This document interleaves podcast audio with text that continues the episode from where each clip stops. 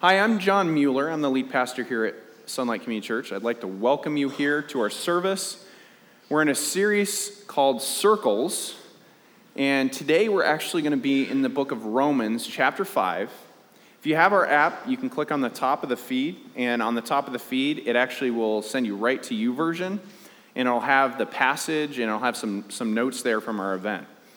So, this, this series, we're really looking at what it looks like to live out, and today live out grace in our family circle, in our school in our work circle, in our community circles. Those are the people that are around us. So, for example, most weeks, the average person interacts with, let's say, 30 people. All those people are in your circle. In the average month, say you interact with 50 people.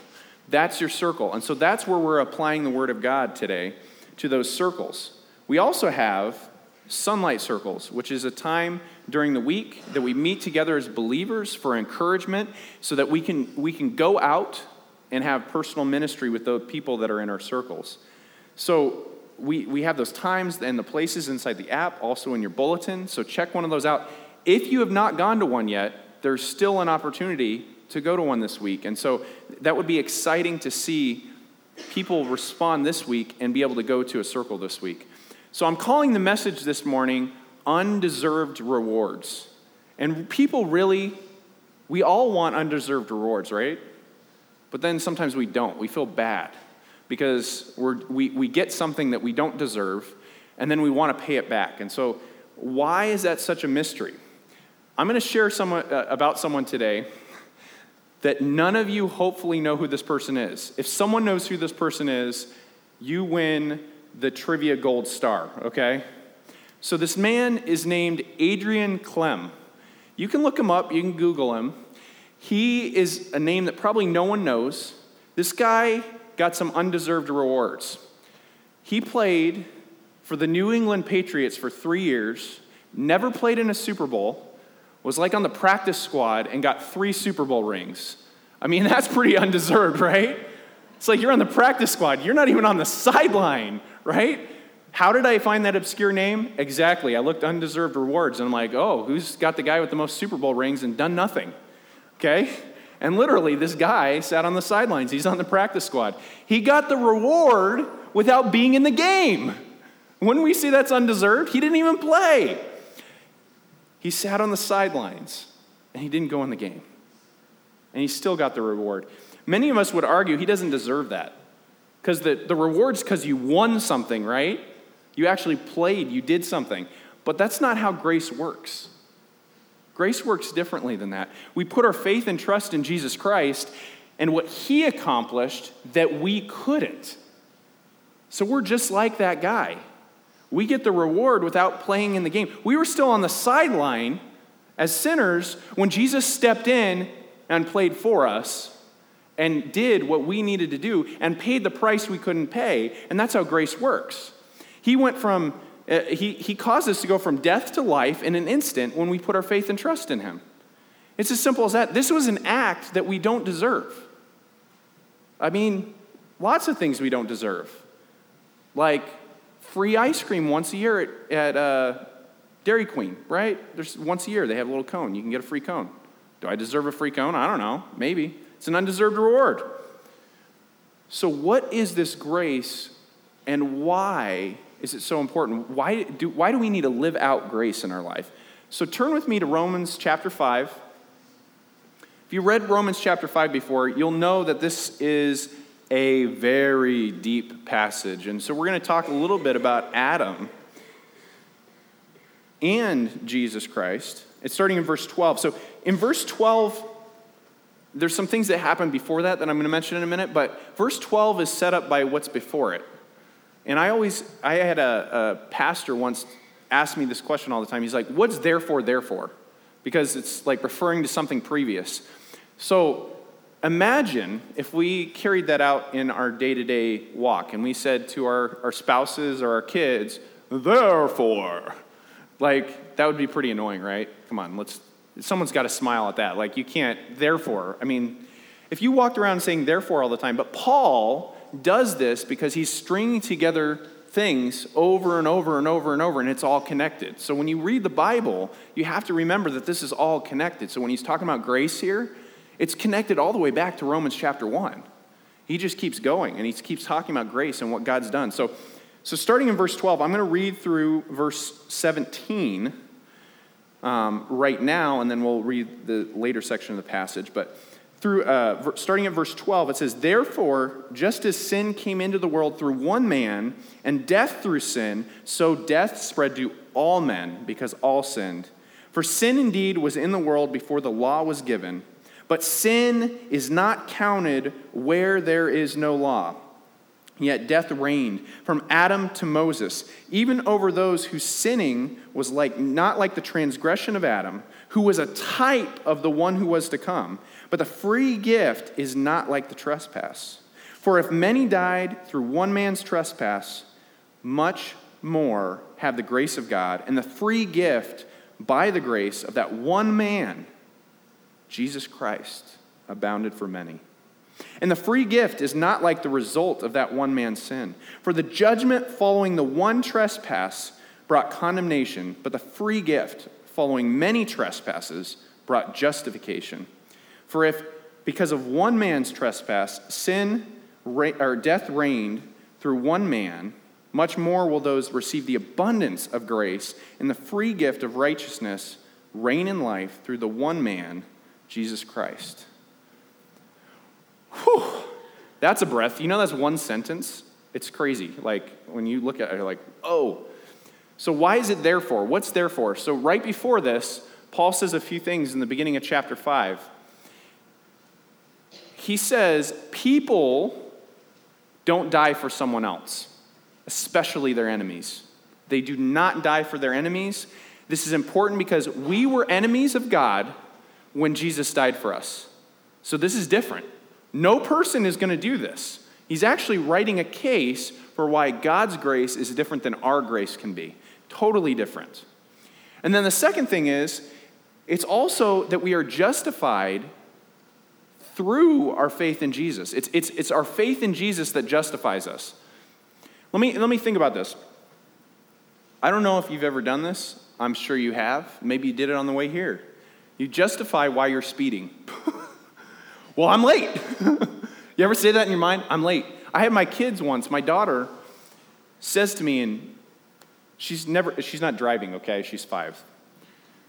She goes, Dad, it's 35 here. She does it to both of us, like me and my wife. Dad, it's 35 here. I'm like, what am I going? She's all the way in the back of the van, okay? She's got like, like laser eyesight, and she goes, Dad, you're going 37. Whoo! You know, like we're justified by our faith in Jesus Christ. There's no other way we can be justified. We can't just make something up. There's no other justification. It's just making up some reason why it's okay, but yet it's not. So, the third thing, though, that he says before this is that we've been reconciled to God through Jesus. There's only one way. There's only one way to be reconciled to God. Before Jesus, we were enemies. And I can tell you for one, I don't want to be enemy an enemy to God. He's the creator God. He's the God of the universe. The other day I was running and I looked up at the stars because I was running so early in the morning and I looked at the stars and I said, if God created all this, why would I ever want to be his enemy? Because I want to be the big one, but yet he's the big one. He's the one with the infinite number of wisdom, and I'm the one with a finite wisdom that comes on Sunday mornings and shares my heart, but that's about where it ends. I, that's all I've got. But then I look at God, and it says, therefore. Therefore, while that was all happening, still is happening. All sin and death came through one man, Adam, and we're just like Adam. We all sin. The first, the first thing I noticed when I asked someone, how they're doing in life. And then I ask them another question Have you ever lied? Have you ever asked someone that? Have you ever lied? And I've had people tell me no. And I was kind of like, You're lying right now. Good job. Way to go. You're on a good track record right now, man. Think about this. We all sin, we all have lied. We all have committed some sin. And it doesn't matter how many sins, but that still is against God. And so, grace, just like that one sin, came through Adam and, and corrupted all of us. That, that grace is for all mankind because all mankind sinned. God's grace doesn't discriminate. It doesn't say, you're too far away from me so that I can't help you anymore. No, it doesn't say that. So we shouldn't either. When we have grace for others, it shouldn't stop just based on the fact that that person hurt us or the pain we're feeling in the moment. We shouldn't discriminate on that. So, verse 13 is clear sin's always been sin. From Adam to Moses, it was still sin. But at Moses, when Moses wrote down the law, all of a sudden we kind of knew what the, what the parameters were. And we, we don't always recognize sin until God points it out because we don't count it, because we don't see it. Something we forget is moral law is greater than the law of the land. Just because something is not against the law doesn't mean it's not sin. Let me give you some examples. There's some easy ones. I'll start out with some easy ones. Pornography. That's against God's moral law. But is it illegal? No, right? That's one that's not illegal. Another one, this is a little harder an emotional affair. When you decide that you enjoy being around someone rather than your spouse to a greater degree, that is an opening for an emotional affair. And it can be very secret, it can be very, very quiet, especially with social media. You can be on social media saying things. It's like, it's really complicated. Maybe it's withholding information. Maybe, maybe it's not wrong to withhold certain information, but think about it. If, if I was blindfolded right now and I were to walk on the stage, wouldn't at least some of you like say something if I'm going to walk off the stage and fall on my face? Right? But some of you may just go, eh, oh well. But think about that. You're withholding information or you're telling it. Like you're, you're stopping disaster from happening. I don't want to break my arm, so I'm not going to even try that one out. I thought about putting on a blindfold, not doing it. So here's another one that's more, more heart level standing by while other people are being abused. There's specific laws about, depending on your, your vocation and like what you're doing, that you have to report certain things, but there's a lot of people that don't report stuff. So, so if someone's being abused and you stand by, here's my question. Teenagers, they, they love this question, and I'm sure you might get a giggle out of this, okay? How far is too far? What does that mean? Like, the question's the problem. I don't even know what that means. So, so we think, hey, how close can we get to this line where sin is? How, how much grace can God give me well, I'm going to tell you, God's grace is unlimited, and I'm going to mention that later. But the thing is, how close can I get to this line without breaking the law? The reality is, that's the problem. That was Adam's problem when he was deceived by the serpent. So Paul mentions Adam here. He was a type.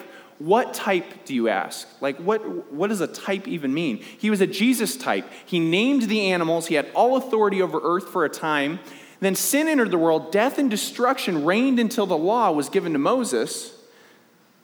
Adam was given authority. And you know what's interesting about this?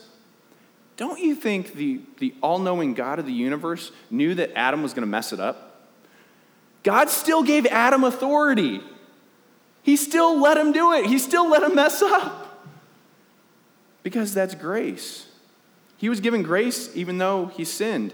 And God has given us grace despite our mistakes. If we've made a mistake in life, it actually is an opportunity for God to mold us. so God has given us grace despite our mistakes. The free gift of God of eternal life through Jesus is one of grace. We have undeserved rewards as we follow Jesus. Many died through Adam's sin. Many are dying.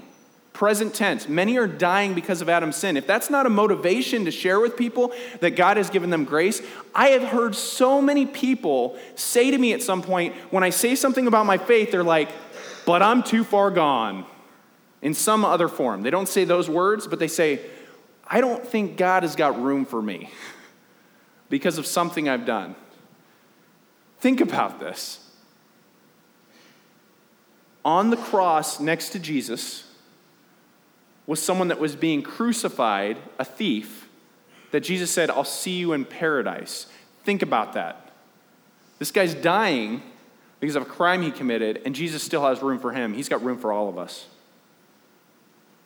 God's grace is greater than our sin, and it can only be a free gift from Jesus. So God's given us this undeserved gift. Think about it. it kept saying free gift. Doesn't everyone love free gifts? I call it clickbait. If you go on Facebook and you scroll down, don't you love, like, oh, you'll get a $100 free Kohl's card, and then you click on it, and it sends a bunch of wrong things to everyone on your Facebook list, right? Because it's not something, like, there's no free stuff in the world, right? Did ever parents ever tell you that? You gotta work for everything. The reality is, when you're in that situation, you have an opportunity because we have an undeserved gift. We can give an undeserved gift to someone else. I'm going to use a word here prejudge. Don't prejudge people. Can we try that? When you walk into a restaurant, your eyes dart back and forth, looking at the people in the room, kind of making judgments about them based on their appearance. Or you come into church and you, you, you make a judgment because someone really smells, or you, or you go to your job and someone else has a really a crude mouth, and you're like, I don't really want to be around that person because I can't take it. And we prejudge other people. So, so our responsibility in our personal circles, our family, our school, our work, the community, is not to prejudge people. We don't prejudge. Offer the same free gift we have and give it to them. Give them some grace. And some of you work in situations or you interact with people in situations that it's really hard. I'm not making light of that. I had a job when I was in social work that it, w- it was a good day if I didn't get cussed out about five times, okay, by kids. And so I understand that it's hard to give that free gift and, and, and wonder, God, I don't know if I can take this anymore. That's why God has grace for you. Share that God's grace is greater than their sin. We cannot give what we don't have. We can't give grace unless we realize how undeserving we are of that same grace. That undeserved reward that we have through eternal life through Jesus Christ is something that we don't deserve in the first place. There's one little bit, there's one little problem in our belief we act sometimes as if we've earned or paid for part of the gift, or some of the gift, or all of the gift. And that's really dangerous because we've lost the point that it's a free gift. It's an undeserved reward. We can't add to that and we can't take away from it. There was a pastor a while back that had a, a title of his book, and I, this is just the way to sell things, I guess Jesus plus nothing. Jesus plus nothing, because there's nothing you can do to make yourself more appealing to God because Jesus already did that for you. And so in verse 16, it talks about this one trespass, one sin brought judgment, and this other man, Jesus Christ, brought justification, the ability to be seen right before God. I've got a little equation here that he's going to put up. And this equation helps us to understand. Many sins are trespasses. So I'm not going to have you raise hands because I hope everyone will raise their hand, but everyone's lied, right? We've trespassed. Let's just use that as an example. Plus a free gift equals justification. We can justify, we can say, God, Jesus took the price in my stead so I can be with you for eternity. That's our justification. It's Jesus. It's his, it's his blood, it's his, his sacrifice. God's grace is abundant, it's not scarce. The scarcity mindset is, is, is too often used. We have, we, have, we have a problem. Human beings have a problem of like scarcity. Every single one of you has a limited amount of energy and resources in a day. Can we agree on that? If we all stayed up all week and you came back for a sermon, I would be, that's all I would be doing. I'd be babbling and we'd all be like half comatose and not sleeping. It's like after youth conference, but that's a whole other story. So, God's grace, though, is not like anything we can imagine, even because we have limited resources, and yet God has unlimited grace for the whole world. And so, here, simple as this God's grace is unlimited. It's unlimited resources. His grace abounds that it's enough for everybody. Remember, you have to put your faith and trust in Jesus Christ, but it's enough if you accept this free gift. Then grace will reign in your life. I've thought about this a lot. In the morning, I wake up, and what is my first habit? Can anyone guess what I do? When, my first habit? I realized this a couple months ago. Oh, someone's shaking their phone. You're right. You check your phone, right? Most young people, that's what you do. You wake up, you check your phone, and then you go about your day. And so you check your phone for texts, emails, which emails, if someone's emailing me at the four in the morning, sorry, I'm not getting back to you, okay? And no, it doesn't really matter. If you're emailing me at the four in the morning, I, okay. We do that, but we forget something. We're letting other things reign in our life, creating habits where grace can reign in our life. So, what is the first thing when I wake up that I, I want to do? I say I want to do every year, New Year's resolution. First thing I'm going to do is I'm always going to do my Devos. I'm always going to do my Devos. And we start from cold turkey, like, I haven't even read the Bible in six months, but now I'm going to do Devos every day. The problem is, we go and we check our phone because that's already the habit. So we have to create new habits and change how we're thinking about, about grace. And so grace can reign in your life if you make intentional decisions for that. So it's holistic, it's greater than anything else we could have. So let me give you a simple way of explaining this. It says, Death reigned in her life. In verse 17, it tells us death reigned in her life.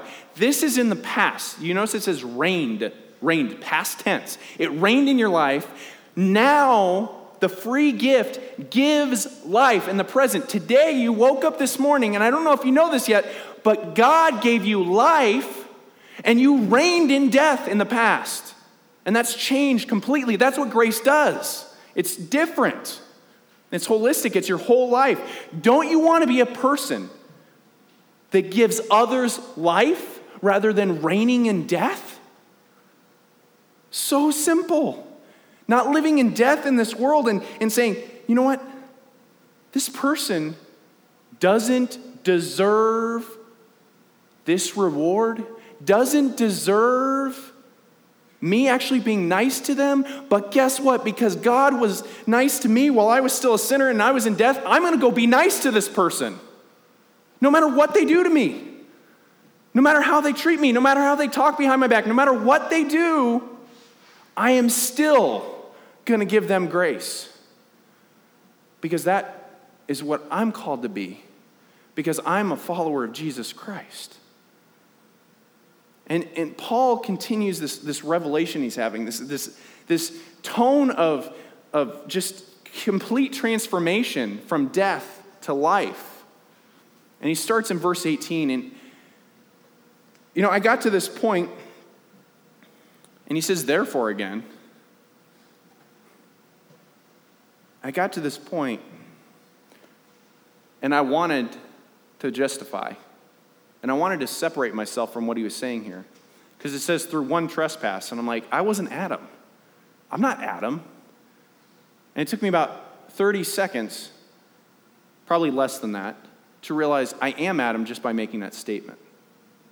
I'm trying to disassociate from other sin in realizing that I myself am in the same boat with Adam. Death reigned in me. Death continued to destroy my life until I followed Jesus, and then it reigned in life.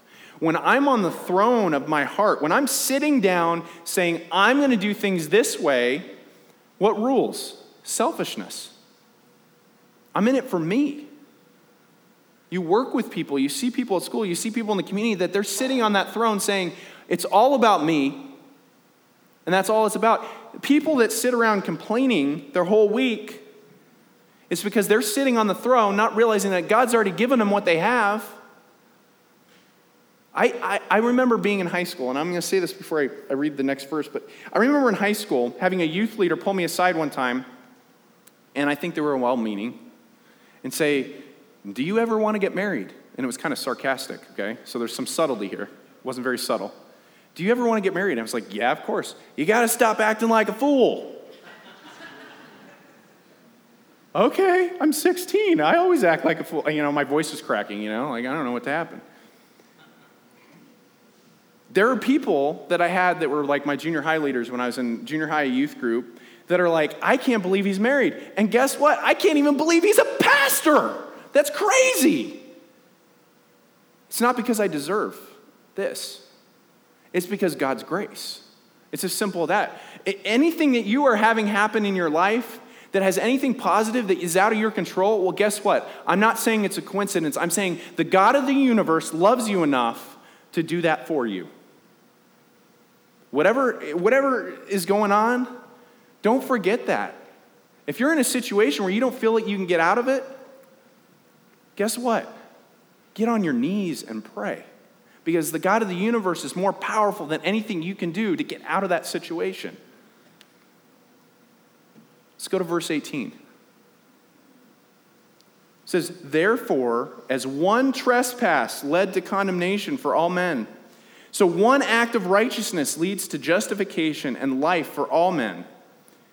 For as by one man's disobedience, the many were made sinners, and by one man's obedience, the many will be made righteous. Now the law came to increase the trespass. But where sin increased, grace abounded all the more. So that as sin reigned in death, grace must also reign through righteousness, leading to eternal life through Jesus Christ our Lord. I want to take a deep breath there. You don't have to earn your way. Jesus already did it. All mankind was condemned through the disobedience of one. And all mankind can have life because one man obeyed God. When we follow Jesus, our lives look different. If you've never had someone ask you, What's different about you? I'm going to challenge you. Live differently, and they will. Our past was filled with disobedience to God and led to spiritual death. I remember when I was a teenager, I would do things and then I would just kind of not tell my parents about them. Anyone do that? Yeah? Okay. Maybe I'm not the only one. And it was like, I thought for some way I wasn't going to be found out. But parents, and you know this, you're smarter than your teenager sometimes. Teenagers, you may get one over on them until you're 24, which was what happened to me on one thing. But, anyways, we were in disobedience, and all that did was lead to death. Anytime, anytime we don't clear our hearts based on the conviction of God, we're, we're just in disobedience and we know it. When we say something harsh to someone and we don't go and we feel it in our heart and we don't go back to them and say, you know what, I shouldn't have said that, really there's no excuse. Don't start with the excuses when you're disobedient. So our future is filled with obedience though, because God's given us an undeserved reward that gives us life that gives us this, this free gift of eternal life. And so, what we get lost in is what's right in front of us. There's always something right in front of us taking our attention away from things, a distraction. I mentioned a phone when we wake up earlier. That's a distraction. You have, you're well intentioned because you're like, I want to open the Bible every morning, but my phone's really appetizing. And you know, when I open it, in the morning, I really get these great ideas from Pinterest and Facebook and man, Instagram. This one person I'm following, I got a whole workout from them the other day. You start going, do you see how distracting that is? But that was so easy. Like we just get distracted. And so we need to stay focused on something that is long term. So this, this complete eternal transformation that's happening inside of us, we can't claim any credit for. And so God gives us the ability to be obedient.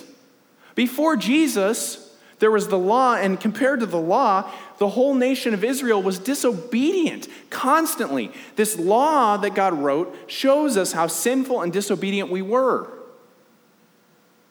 It was to show us how far we strayed. God's infinite, and us being finite. We're limited. We don't have we have limitations that God never will have. So because God gave the law in the Old Testament, our sin increased and grace abounded more. Grace, grace was more abundant because of the law. I'm going to tell you something that some of us don't want to hear. And when I heard this the first time, I did not want to hear this. We are on the level playing field.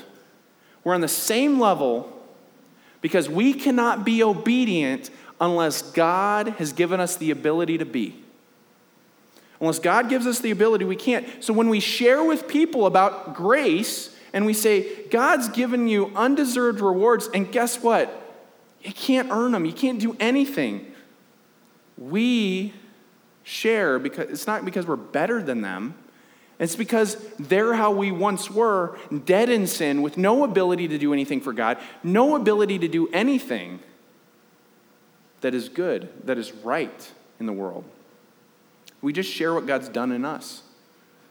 What has God done in us? You know, one of the habits I'm really poor at, that I'm really, really trying to get better at, is writing down God moments. Like a moment where God does something, a connection someone makes, um, something that the Holy Spirit brings to someone's heart, or something like that, and write it down. And over years, looking at that and saying, wow, six years ago, so and so had this happen to them. God is good, and resting in that. And then five years ago, this happened, and today, this happened. God is so good because we'll forget it.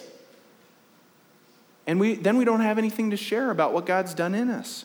We can rest in this one fact that God gives grace for eternal life.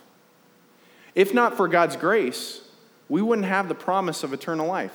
And some of us, myself included, I'd rather be in heaven right now than here because my body is going to fail me. There's things that are falling apart. Those of you below the age of 18 have not exhibited this yet, probably, but you get older and things start not feeling as good, and you're like, oh, my knee and my hip, and you know, like you want to be with Jesus because grace leads us to Him. And here's why it leads us to Him because His righteousness, His truth, Jesus Christ is the only reason that any of us can live eternally. And maybe some of us are afraid of that. Because, because eternity is so much longer than now, and I really don't like now. And I'll, I'll take a phrase from last week. This is the closest to hell that you're ever going to be if you follow Jesus. Today is the closest hell because, because guess what? When we're worshiping God for eternity because of His grace, you're going to look back at your time on earth and be like, whoa, that was horrible. I mean, God bless me so much, but man, this is nothing like being with Jesus. This is exciting. It's like, it's like getting to go to the best thing you've ever experienced. Either you're going to let sin rule in your life and reign in your life and lead to death, spiritual death, eternal death, or you're going to let Jesus rule in your life and reign in life, eternal life. We have choices every day. So many times people say things like, You made me do this. I didn't make anybody do anything. I am not a hypnotist, okay? I cannot hypnotize anybody to do any specific action.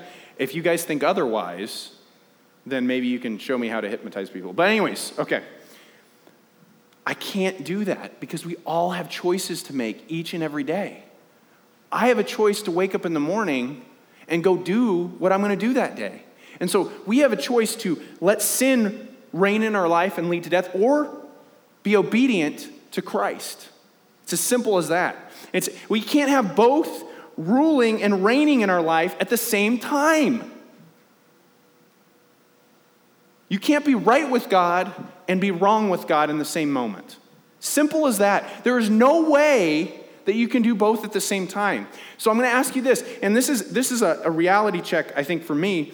When you wake up in the morning, you make a decision for the day, and I end up at 3 p.m. By 3 p.m., I'm like, I'm deflated, I'm tired, I'm exhausted, and I, the decision I set out to make in the morning, I didn't make it at 3 p.m. because I'm tired. But if not for God's grace, I'd make poor choices by 3 p.m. every day. If not for God's grace, I wouldn't be obedient because I'd be so worn down from the whole day that I'd lose sight of what's important. And so, I want you all to know that God's grace is for the broken, it's for, for those that are tired, for those that are disobedient because they're running from God. The scariest thing you can do with God's grace is say you don't need it. That's pride.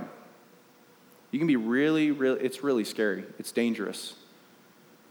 The people that have the worst disasters happen in their life say to God by their actions and by their thoughts, I got this. And the first step to being gracious towards others is saying, I don't got this. I need Jesus. I really, really need Jesus every day. My life's broken. So, what, what does this look like? What does this mean for our circles? How do I not just have grace for myself, but grace for others? You know, when you miss a goal, how do you respond? I, have heard it said before you really know someone's character the moment they, get, they don't get what they want. When they don't get what they want, how do they respond? Do you respond with grace or do you respond with anger? Do you respond with grace or do you respond with manipulation? What do you respond with when you don't get what you want? You know, there's lots of times, I've also heard it said, is the most refining thing in a person's life is when they fail. You know, I, I, I watch a lot of documentaries, and every documentary talking about someone's successes, somewhere in that success story, there is a failure. Maybe that's even the end thing that happens to that person. And sometimes we run from failure, but God, I think, is, is going there. That's one more moment where you can look up to Him and say, I don't got this. I need you. So, what does this mean for our family circle, our school or work circle, our community circle? This family circle is your immediate family. School and work is the people you interact with at your, at your job, at your school. And so, what is the community circle? It's people that we come in contact with in the community. The person at the coffee shop, the person at the grocery store, the people that we see on a regular basis. So let's break this down. Family circle. What does this mean for our family? Maybe, maybe you're not living with your family right now. You're, you're at college. Or maybe, maybe you're, you have people in your family that aren't your immediate family living with you. This means your family, whoever you're living with. And so we need to give grace to our family members. We need to give our family members grace. It's as simple as that. You know when they wrong us? I'm not saying be trampled. What I'm saying is give them the benefit of the doubt and move on. You know, I found every time that my kids are struggling, there's something going on in their hearts. My daughter's five, and I, I know it. I know the look, I know the tears that are going to come, I know the excitement she has with something. I think our relationship with God is the same way. Because when she breaks down to talk to her dad, it's the same way I break down and talk to God. We need to give our family members grace. Because we're not, uh, you know, we, we can say we know everything that's happening with them, but we don't. We don't know what's going on in here. We need to teach and train our family to be gracious. And I think this is really important here. This may seem super simple. We need to move past wrongs. We need to be moving past wrongs, but not ignoring them. We're not sweeping the elephant under the rug. What we're doing is we're saying, I need to move on from this. I need to move on in a way that only God can do in my life. And I'm praying that God's going to do it in our whole family. We don't ignore them. That's just a conflict avoidance. That's not grace. God's not like, I'm going to wait for later to give you discipline. It's going to happen now. School and work circles. When you feel you've been wronged, give grace before you get angry. Give grace before you get angry. It's simple. And I think the hardest part of that is, and the thing that honestly is difficult is when it's the 45th time the same thing's happening. And you've already told this person 45 times, don't do this. Don't show up late to my group study time because you're, you're ruining it. Don't show up late to work. Don't do this. Don't do that. When you've been wronged over and over, grace goes out the window. But guess what? If you were to have a conversation with God right now, I bet you He'd say, You're wronging me over and over. Come on. What are you doing for other people? Consider where they're coming from. Consider where the other person's coming from. It may seem simple, but it's not. That is incredibly hard. Incredibly hard. Like, like probably the hardest thing you'll ever have to do is consider where the other person is coming from and encourage your friends and coworkers to be gracious. You know, as a pastor, people come to me with problems, and the first thing I try to say is just in response to what's going on is one, have you talked to this person? That's the first thing. The second thing is usually is there's some unfair thing going on here. Is there is there some something that maybe you're not seeing and you just need to talk to this person about it? Encourage your friends and coworkers to be gracious. In your community, be known for grace rather than road rage. Oh, I got no chuckles with road rage? Come on, guys. Be known for grace rather than road rage. If someone were to see you that knows you and you're cutting people off and chasing people down in the community because you're so mad, do you think that reflects on the grace of God well? Because God's already given you grace. You're not in an accident yet, but you're chasing people down. Road rage is like the epitome of the lack of grace in our lives. You feel you've been wronged, and I'm going to get them. But guess what? That's not how God works. If you're a messenger of the grace of God, road rage is the opposite of that message that you want to be sending. So don't be known for that.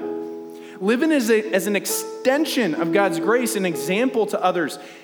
There will be people for the rest of your life that, that I'm going to use this word, trample on you. In the same way,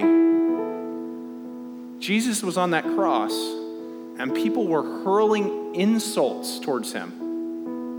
In that same moment where he was saving them. Don't forget that. And this one is the hardest. I'm working on this. This last one, I, I, I almost didn't want to put this in here. I got so convicted. Is that, is that hard to say? Give the measure of grace to others that God's given you. Give the measure of grace to others that God's given to you. Here's some excuses I came up with, but I'm limited. I've only got so much grace. You know, I got three kids. My wife's practically in labor out in the atrium. You know, like, I can't give much grace to people today. I can't do this give the same measure of grace that God's given you to others. Break it down, make it simple. Realize that not everyone had the life that you had growing up, not everyone has the life you have now. Not everyone has ever been able to make the right choices. Not everyone, including yourself, is making the right choices now. So that's time to give grace. So what? So what? Who cares? Why, why is this matter so much? It matters because of three things. God's given grace because of an undeserved gift, because we made a mistake despite our mistakes. I would love that. Every day, I wish I got a do over when I was 16 and I got pulled over and I got a ticket. Come on. Who doesn't want a do over for that? Right? But God did. He said, Guess what? No ticket. But I'm going to give you a few warnings along the way. I'm going to wake you up to my grace. I'm going to wake you up to what's going on in your life. And He's given us unlimited grace to be obedient. As a parent, and as I see uh, grandparents, we want obedient kids.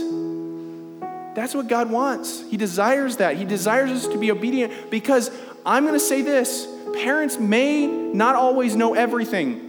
You hear that, teenagers? Okay?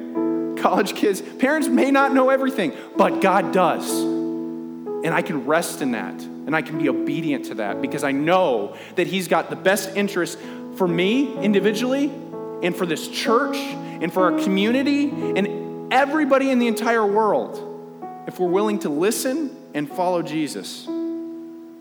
And God's grace is eternally focused. I keep coming back to this in this series. We cannot be focused on just the here and now or the past. We have to realize that in our past, death reigned, and now life reigns because the grace of God is true in our lives. And we have the opportunity to be messengers of that same grace and say, You, you may not, and don't say this, okay? Don't say this. You may not deserve this, but I'm still gonna give it to you. I'm still going to help you. I'm still you don't deserve this at all, but I'm still going to be kind. I'm still going to give you what you're asking even though I know you're going to just destroy it. But that's exactly what God has done for us. And, and every day I wake up and I wonder why he did that. Why me? Why you? Why, why anybody? And it comes down to this He loves us. And while we were still sinners, Christ died for us. Let's pray. Heavenly Father, we come before you and we know that we fall short we know that we don't, we don't have what it takes to have eternal life. We know that Jesus was the only way. And we also know that there is someone in our lives right now, every single one of us, that we need to leave here and we need to give grace to. Might be in our family, might be at our job, might be at school, it might, it might be in our community. But Lord, we know that your Holy Spirit is going to help us, transform us, and help us be obedient to that call that we have in our lives to be gracious to others, and that God, you will be at the forefront of that. So, God, we ask that your Holy Spirit change us this week. And as we sing this last song, God, we just pray that, God, we wouldn't leave here as people being reigned by death but that we would leave here being reigned by life through grace from Jesus Christ. We say all this in Jesus' name.